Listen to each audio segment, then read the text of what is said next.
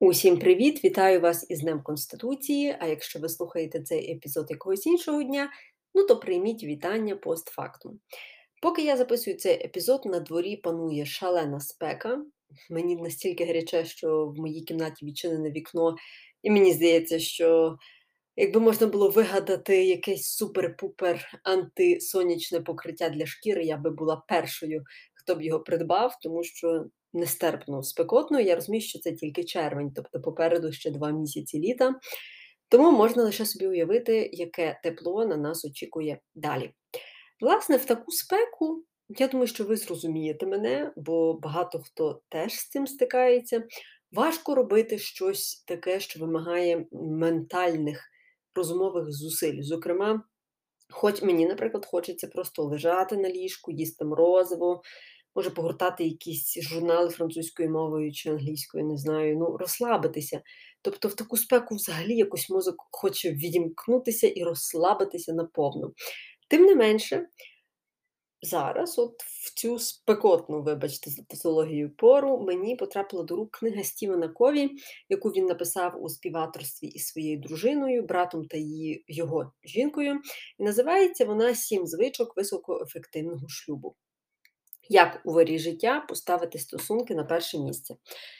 Скажімо так, після двох або трьох років читання такої глибоко духовної літератури я бачу вже багато чого в цій книзі, що мені не подобається або що суперечить моїм поглядам, але тим не менше, основна, скажімо так, критична маса інформації збігається з тим, що би я рекомендувала парам. І от я подумала: а чому би не поговорити сьогодні про те, як можна зберегти вдалі стосунки? У шлюбі, чи якщо ви ще не одружені, то разом із вашим хлопцем чи дівчиною. Тому зараз я зацитую, зачитаю одненький фрагмент, е, далі поділюся своїм досвідом і далі е, розповім вам про такі 10 запитань, які Стівен Кові радить обговорювати із своїм партнером чи своєю партнеркою для того, аби краще розуміти стосунки. Отож, почнемо із цитати. Люди, які реагують одразу, не вміють брати паузи. Вони вмить спалахують. Проактивні люди беруть паузу, думають про наслідки, заспокоюються, а потім, зважаючи на свої цінності, вирішують, що їм робити. Коротко кажучи, коли ви починаєте думати, що проблема де-інде, а не у вас, то саме ця думка і є справжньою проблемою. Проактивні люди у сварці зупиняються, глибоко вдихають і обдумують ситуацію. Вони не піддаються своєму гніву, а керують ним і вміють зміщувати фокус. Кінець цитати. Я ось це практикую вже, напевно, останні років два. Так, якраз після повернення з Бельгії, я думаю. Тому що розумію, кожного разу, коли я стою на роздоріжжі, і в мене є два варіанти: або сердитися на мого Олега, коли він щось говорить, не те, що я хочу почути, або прийняти його думку і заспокоїтися, і не доводити свою правоту. І знаєте, це перейшло на такий глибинніший рівень, тому що кожного разу тепер, коли я от відчуваю, що може зараз назріти якийсь конфлікт, я ставлю перед собою запитання. Звісно, я це роблю подумки, тобто не вголос. Що мені зараз важливіше? Довести свою правоту чи зберегти любов? Так, це може звучати дуже патетично, дуже так якось пафосно, але я розумію, що доводити комусь свою правоту це все одно любити себе більше, ніж когось іншого. Натомість прагнути зберегти стосунки ось яка найголовніша ціль. Незалежно від того, чи є у вас конфлікти в сім'ї, чи нема. Ну, а якщо нема, то ви взагалі, напевно, занесені до Червоної книги України, як вимираючий вид.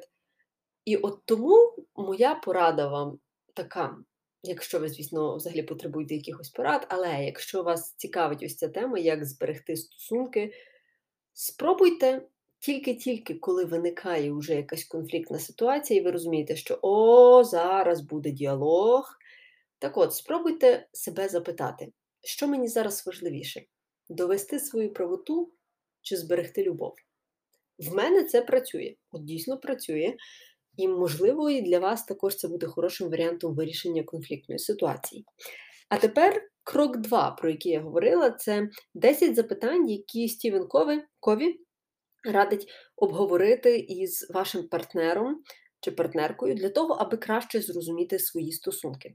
Отож, якщо хочете, можете собі взяти якийсь аркушик із олівцем. Якщо хочете, можете просто слухати і от собі подумки намагатися запам'ятати. Перше, як ми ставимося одне до одного. Друге, що можемо втілити в життя лише ми вдвох. Третє, яких великих цілей ми хочемо досягти разом. Четверте, які особливі таланти і навички має кожен з нас, і які особливі таланти і навички ми доповнюємо одне в одному. П'яте, що для нас у житті важливо. Шосте. Якою парою ми себе вважаємо? Сьоме. Чому ми хочемо повертатися додому? Восьме. Що для нашої пари насправді важливо? Дев'яте. Що є пріоритетом для нашої родини? І десяте. Яким принципам має слідувати наша родина? Такими принципами можуть бути довіра, чесність, доброта, служіння і так далі. і так далі. Так от, якщо ви хочете ще раз переслухати, то можете відмотувати там на п'яту хвилину цього подкасту, можливо, трошки раніше починається цей перелік. Але спробуйте обговорити з вашим партнером, не кажу одразу всі 10 питань. Почніть подай з одного. Наприклад, що ви можете втілити в життя разом? Тільки ви двоє разом, більше ніхто. Не ви і ваш тато, не ви і ваша сестра, не ваш чоловік зі своїм братом чи навпаки, а от тільки ви. Тобто ви і ваша друга половина, що ви можете втілити вдвох. Насправді це такий класний процес пізнання себе у стосунках. І я розумію, що попереду ще стільки часу разом, але вже треба проговорювати такі важливі запитання. Бо, як то кажуть, якщо зараз не з'ясувати, які цінності у вашої пари, то потім ви будете настільки розчаровані, бо банально ви не проговорили цього моменту. Тож, друзі, я всім бажаю вам продуктивних розмов зі своїми другими половинками. Навколо ще немає другої половинки, то бажаю знайти її і знайти причому таку гідну половинку. Хоча я не люблю слово половинка, гідну людину. Ось так. І ми з вами почуємося вже дуже-дуже незабаром. Сподіваюся, що спека буде менша, а Галя буде більш активна. Всім па-па!